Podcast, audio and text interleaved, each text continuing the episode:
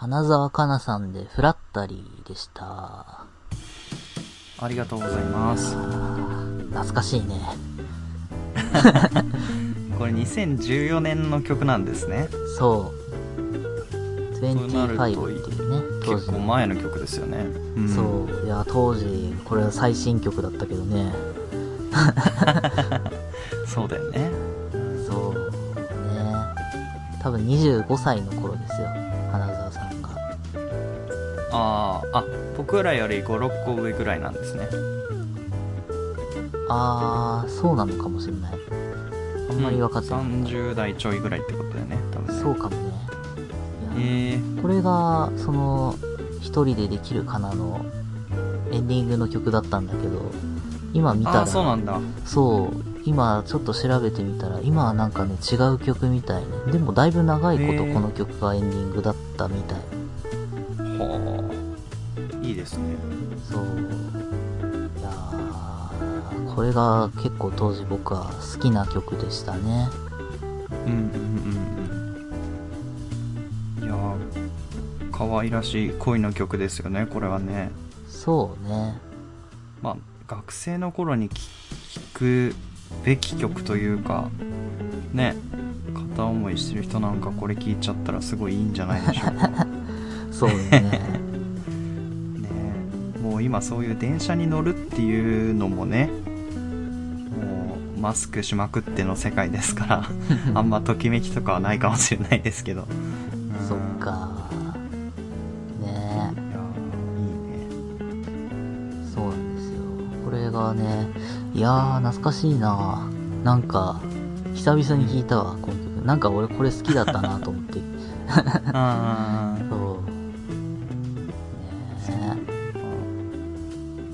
かなちゃん、モフモフだよ。ねそう、ちょっとわかんないですけど、すいません。すいません、全然わかんなかったですね。なあるんですか、そういうのが。え。そういうのがあるの。あいやすごい今、サブカルの香りがしましたね、今ね。ー、そう。さすがに、あ、でもね、学校の友達もね、聞いてたかもしんないな。いやあなたの周りでは知りませんが、結構ブームだったんだよ、当時、花澤さんって。あーいや僕も多分そっち界隈のあの話をしたことないけど多分ちゃんと花澤さんのラジオ聞いてた人一定数いたんじゃないかなと僕も思いますよそう。やっぱ声優ブームとかってやっぱその頃から全然あったしうん。うん可愛いしみたいなそうなんだよね。だから、意外と、僕の周りの聴取率は高かったね。あの広島君調べだとってことですよね、いやー、そうだよな懐かしいわなんか懐かしさに勝っにちゃった。いいですねうん。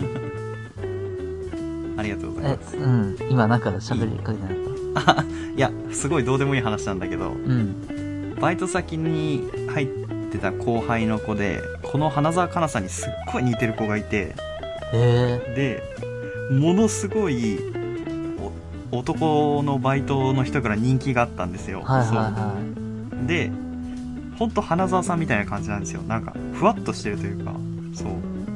なんかー、隙が多い人っていうかわかんない。花澤さんがそういう人かわかんないけどなんかこういじられても「え何ですかもう」みたいな感じでこう笑って返せる人なんですよね。下ネタとかでも全然。あーあー、え、か、顔がじゃなくて、そういう、そっちが似てる。顔もそうだ。だし性格もそういう感じなの、そう。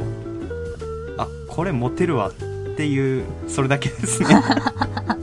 ね。本当にどうでもいい話。でしたね今パッと思い出しました。すいません。いい、いい子フラッタリーと思い出しました、はい、そっか。えーでも、人かな聞くと、意外と今のテレビとかのイメージと違うかもしれないね。あそうなんだうん。ちなみにその広島くんの聞き口で言うと花澤さんはどういう感じの人なんですか？いや、ラジオだと、なんか叫んでるイメージだな、俺。なんか、ええあ全然イメージないわ雑な感想だけど。あでも声を張り上げるシーンも多いってことですねあるあるある。へえ忍びない」っていう曲をシングルで2021年に出してるにもかかわらずえー、そんな叫ぶと。そう。トータルテンボスかなんかですか、と思ったんですけどそう。あそうなんだ。わあ全然終えてないな、えーあそうんだ。ちょっと聞いてみよう。うん面白そうですね。人かな聞くのちょっとめんどくさいけどね。あのあそっかそっかそっか。あのじゃあちょっとそれ専用のアプリをダウンロードしないと聞けない。ああなるほどあるあるですね。へー。ああでも懐かしいななんか。うん。僕も勝手に懐かしい気持ちになりました。ね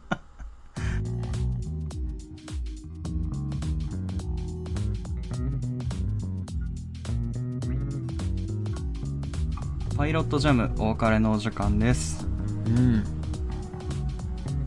はい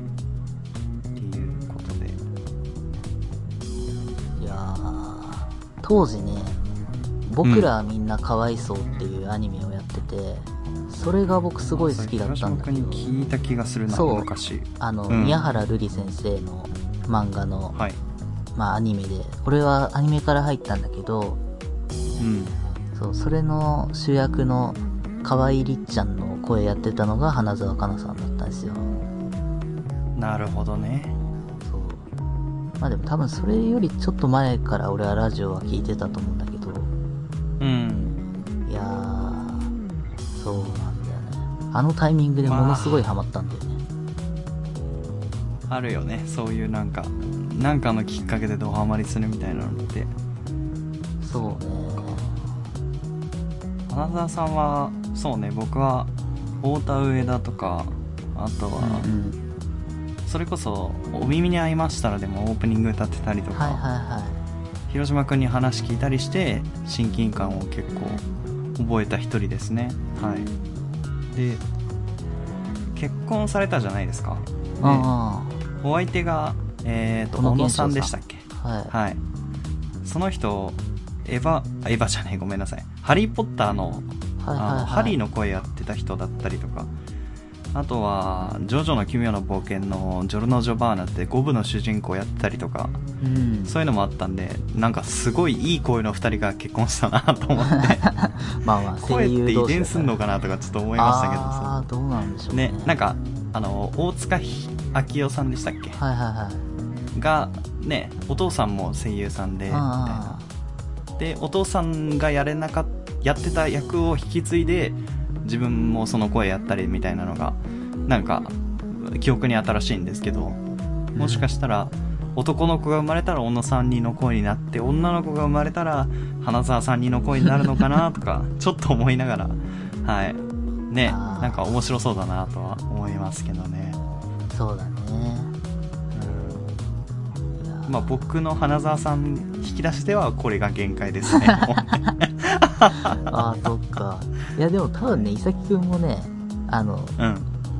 知ってるアニメとかを辿ってったうんうん。ら絶対花澤さん出てるよ、一時もう花澤さんが出てないアニメの方が少ねえんじゃねえかなくらい出てたから。あそうなんだ。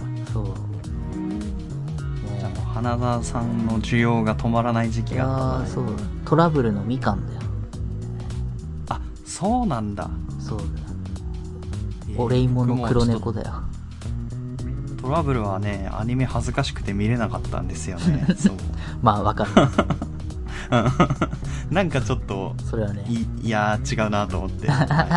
まあ、意地意地ですよね。かなんかよくわかんないプライドで見てなかったんですけど。まあ僕も似たようなもんですよ。漫画ならギリいいんだよねなんかね。そう。そうそうだね。ねアニメだとガチになっちゃうから。あサーヤもそうなんだ。うん今なんとなく一覧さらってんだけどさ。懐かしいわサーヤ。サーヤね。アガタの妹ね。妹ですね。はい。とかゼットマンにも出てたんだ。これなんて読むんだっけ？あのあゼあのットマンにも出てたの？木の葉か。天城木の葉あいたね。あの妹はいはいはいはいはい。はいはい。ああ言われてみればって感じだな確かに。ねあの田中花子じゃない方ね。田中花子だっけ？山田だっけ？なんか忘れちゃったけど。田中だった気がする。田中か、うん。ねそう、俺はこのてか俺アニメ見てないんだけどさ Z マンあのはいはいはい。そそう、俺はね、漫画で、ね、木の葉の方が好きだったね。振られる側だから。あそっか。僕も記憶はそこまでないですけど結構いろんなとこで聞いてんですね。なるほど。そうだ。ほら、寄生獣の、あの、うん。メインヒロインが、村野さとみウランさん。はい。でも、あそれも言われたらって感じだな。確かに。そうだよ。あ、隣の関くんなんか懐かしいね。あああの手遊びしちゃう子のやつでしたっけ？まあ、そう。手遊びしちゃうっていうかはい。それを暇隣で、ししまくるみたいな、そう、ね、隣で見てる、あの、はい人。ツッコミの子だよねそうそうそう多分ね。ああなるほどそう。あ、関くんは多分、主題歌も歌ってたよ。あそうなんだうん。もうおんぶに抱っこだねそうなるとね花澤さんに ま、毎日ごいな題名は、みたいなやつ。ななんだっけ？そんなあいややつだよ。ちょっと聞いてもわかんないかもあ、そう。なんだよ。勉強不足で申し訳ないです そう。あ、だから俺この辺からだな。2014年ぐらいから前の年ぐらいから見てたかな。わかんないけど。はいうん、この辺からの記憶がすごい強い。わそうだね。ニセ恋の小野寺ね。おうんあと、いやー懐かしいなニセ恋もねやってましたねあ、プリズンスクールなんつうかの緑川花だよ。ああ真面目系いやいやいや女子と、いうかえ、プリズンスクール見てた？いや僕プリズンスクールは見てなかったですね。あのだからサーヤとかあとはその今言ってくれたやつとかのイメージだと、うんそっちの方面もいけいけんのかなみたいな。あの関君のそのツッコミ役の女の子そうだね。そう。ツッコミっていうかななんつうの？指摘みたいな。うん。あもういけるしデレもいけるみたいな。ーうん。すげえなあ、でも俺こう見ると、ちゃんと見てた時期意外と短いな。2014年から16年ぐらいかな。だから多分本当俺が高校生の頃に見てたっていうか流行ってたんだよね。あみんな見てたから。ー そっかそう。ああ、俺もう全然知らない。2020年のさ、イエスタデーを歌って、透明系だよ。透明系作品あの。そう、アニメになったのは知ってたんだけど、見てなかったんだけどさ、メインヒロインの森の目しな子の役だったんだ。ーえー、なるほどね。あそうですかあもういいアニメのにはいいキャスティングありじゃないですけど花澤さんがいらっしゃるんですねあ、いや、そうだよ。いやー、やっぱ最近のはもう、最近アニメを見なくなっちゃったからな。ああそうね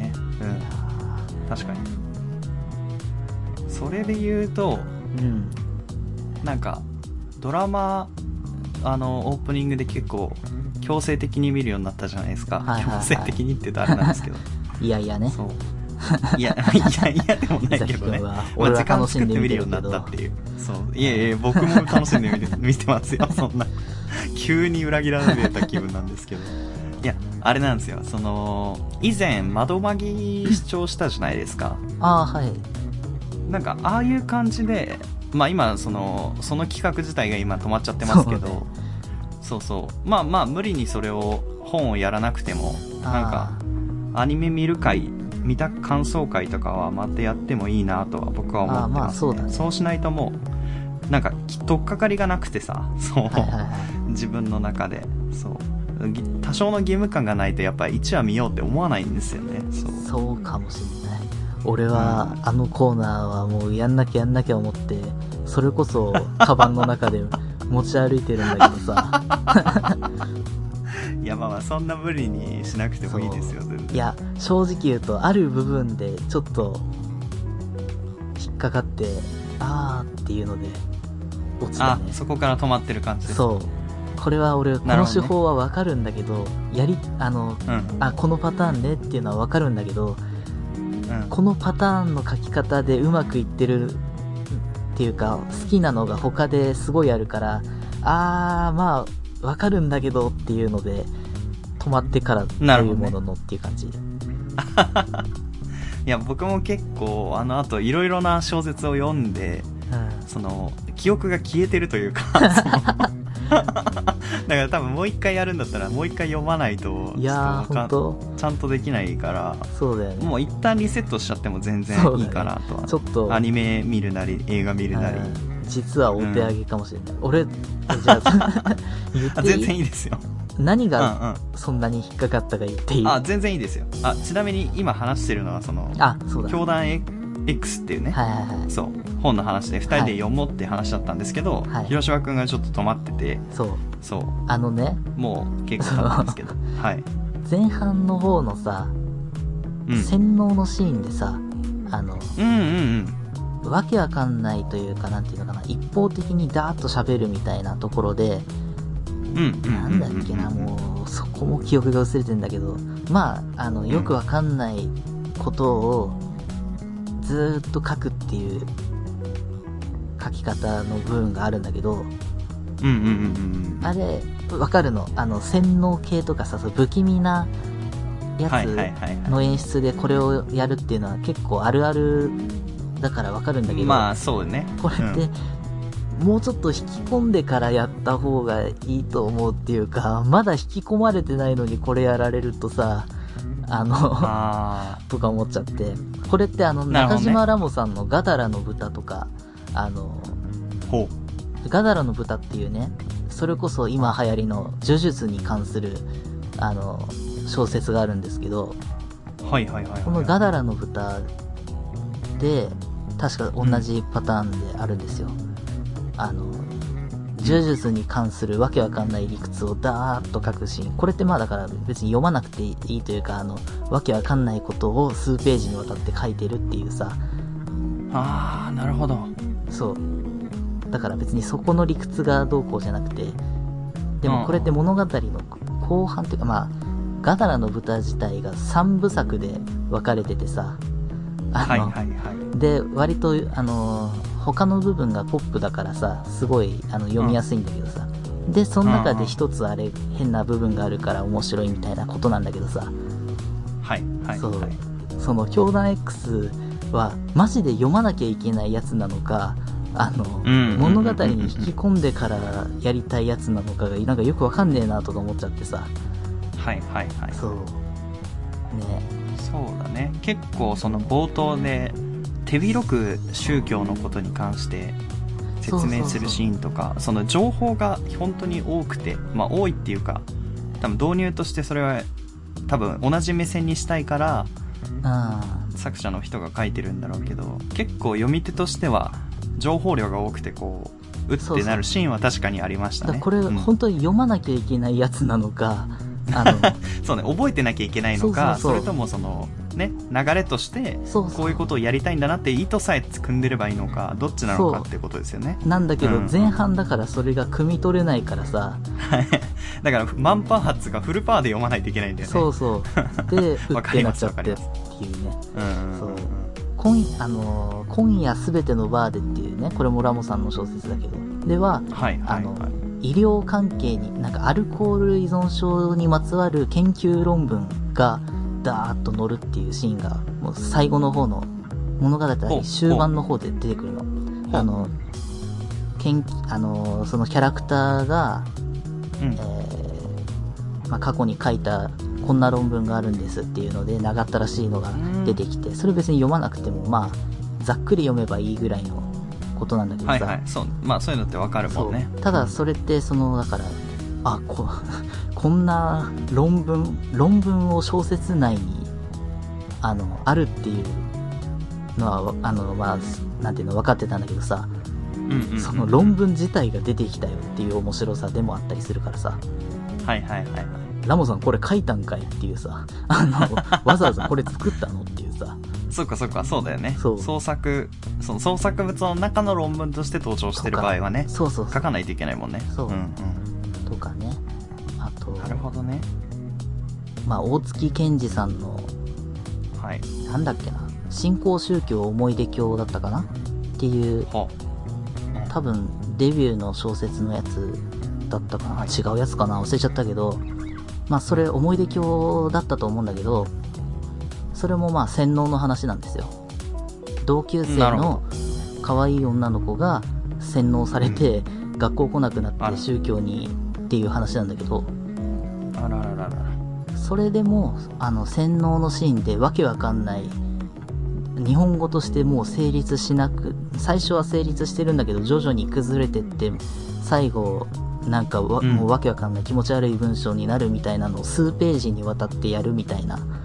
これまあ同じ演出というかさ、あの、洗脳っていう部分を、あの、その小説で書くのに、まあ、あの、あるやつなんだけどさ、これはだから、グラデーションになってるのが面白いわけ。最初は普通に読めるのに、あの、徐々に、こう、はいはいはい変になっていくみたいな。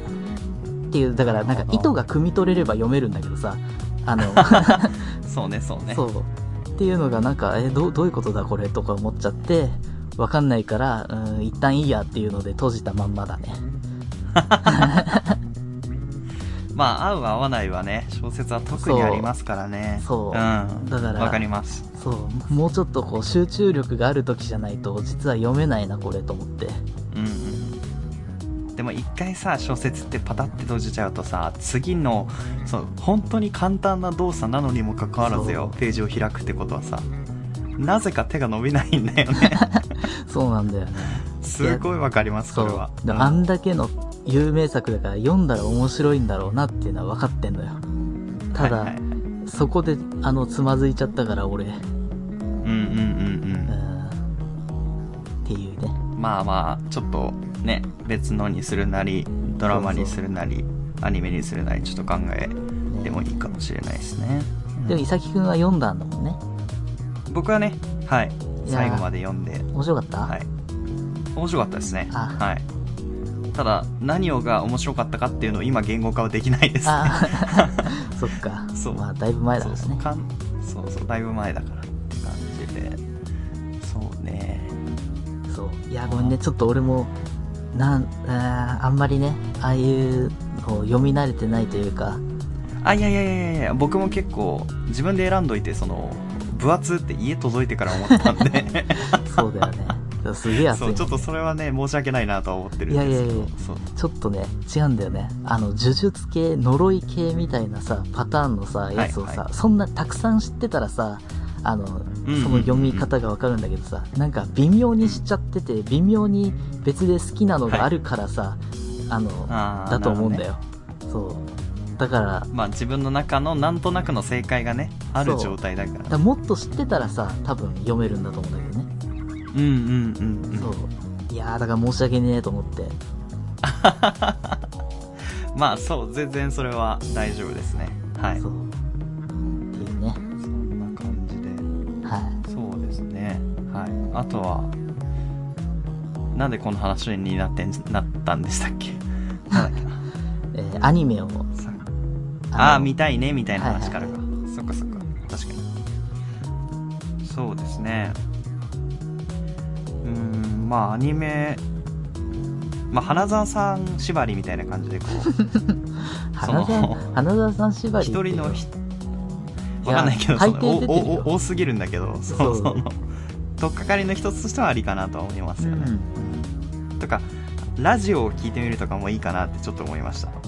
まあそのラジオでラジオの話するのは実はあれだけど。まあしてんだけどさ、俺ら普段。そうそうしてんだけどそう。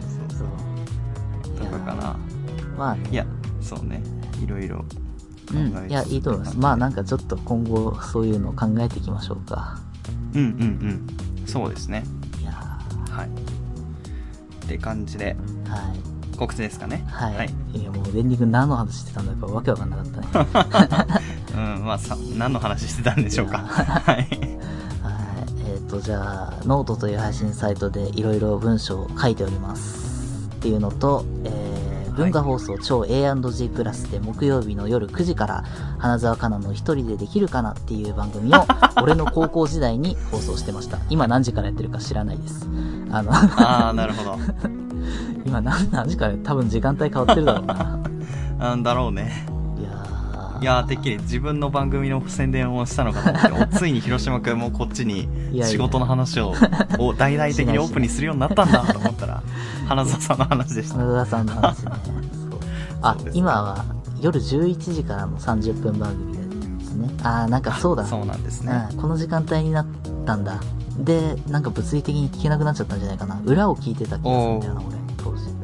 なるほどじゃあそれは要チェックということで。ということで、そう、えー、俺が高校時代に聞いてましたので、よろしくお願いしますっていうね。よろしくお願いします。もうしばし聞いてねえけど。いよいよ誰誰が何を言ってんだって話にはなってきますけど。じゃあ僕もそうですね。YouTube で試練と、えーフレンチジャズクラブという2つのチャンネルに参加してます。また楽曲配信などもやってますのでサイトをご確認くださいというところでですかね、うんはいあとはメールもね、募集しています。アドレス、いさひろろ .gmail.com、ishiroro .gmail.com です。番組ブログに記載されているメールフォームからも送れます。また、ハッシュタグ、パイロットジャムのツイートもお願いします。あの、YouTube の切り抜きのコメントも拾いますので、ぜひ、おあ願いします。あ。とは、ポッドキャストのフォロー登録も引き続きよろしければお願いします。はい。えー、花澤さんの番組のメールアドレスは、できるかなとマーク JOQR.net ということで、こちらにもよろしければ、えー、お願いしますっていうね。えーパイロットジャムのお便りをそちらに送ってください。絶対やめてください、それは。大迷惑なクソ。迷惑なんでやめてください。はい。気持ち悪い。なんだパイロットジャムってっていう話になっちゃうので。調べられちゃうよね、でもね。いや、絶対やだ。や放送作家だっつって。どこの所属だっつって調べられる。だやだ。ね。ということで。ねそうね。いやー、懐かしいな、これ。コーナーをさ、今見てんだけどさ、うんうんうん。懐かしいわ。これあの、今や、今もやってんだね。あの、かなに胸キュンのコーナーね。ほう。そう。かなに胸キュンキュンつって始まるんだよ、こ 本当にそれなの？れ。そうそうそう。あ、そうなんだ。YMO の曲が流れるよ、しかも。えー、君に胸キュンが。うん。なんだっけ、なんか、胸、胸キュン的な、あの、セリフとか募集するみたいな、割とシンプルなコーナーだった気がするけど、あ、なんか今ね、そういうの流行ってますからいいですよね。いやー、うんてかまあ、アニラジの、もうベターなやつ。でもこれ昔から続いてんだね。はいはい。いやあ、すごいなるほどね。っていうね。やつと大先輩ですね。はい。っていうのと、えー、オフセというサービスで投げ銭お待ちしておりますので、えーよろしくお願いしますっていうね。流れるような宣伝でしたね。はい。ねえいやー花沢監視官のコーナー懐かしいね。これあのー サイコパス本当に乗れない。